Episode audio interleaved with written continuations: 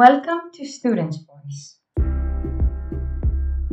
Hi, and welcome to Students Voice. I'm Emma, and today I'm going to be telling you all about the five most anticipated movies of this summer.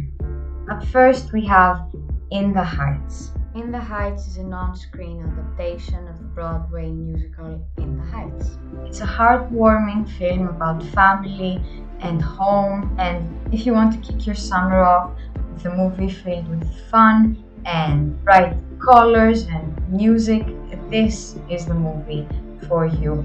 Many say it's the movie of the summer, and I can't wait to see how it goes.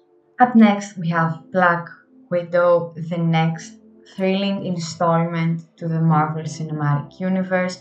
It's a movie that everyone's been waiting for for over a year, and it's really exciting to finally be able to watch it in theaters. It's filled with action and humor. Our favorite characters, Natasha Romanoff, aka the Black Widow, is back. It's definitely something that you do not want to miss. Up next, we have Fast and Furious 9 the ninth installment to the Fast and Furious saga. The plot is not really clear, we don't know much about the plot as an audience, but no matter what the plot is going to be about, it's always a thrill to be able to catch up to our favorite drivers. I just hope it's a nice movie that I can watch as happily as I watch every other Fast and Furious installment. Next, we have The Suicide Squad. It's the sequel to the 2016 movie Suicide Squad, which was a huge hit. Everyone loved it. It was a very cool movie, and its sequel is here to add to the hilarious plot and the amazing characters.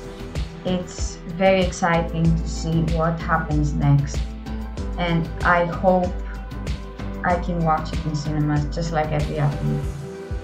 And finally, a movie that's completely different from the rest Monday. Monday is more of a romantic comedy. It's set in Greece.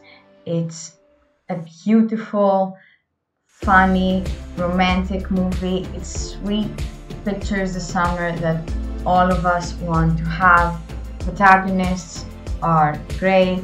Everything is amazing. It's about a couple who falls in love for a weekend but eventually has to face Monday when their romance must end. I cannot wait to go back to theaters and be able to experience movies the way I used to before quarantine. I'm excited to watch all of these movies on the big screen, and I hope you are too. Of course, these are some of the many movies that are going to be released in theaters this summer. It's going to be a great summer filled with amazing flicks that you can watch with your friends, with your family, alone. It doesn't matter because every single one of those movies is going to be great and I'm so excited. Thank you for listening. I'm Emma and this was Students Voice.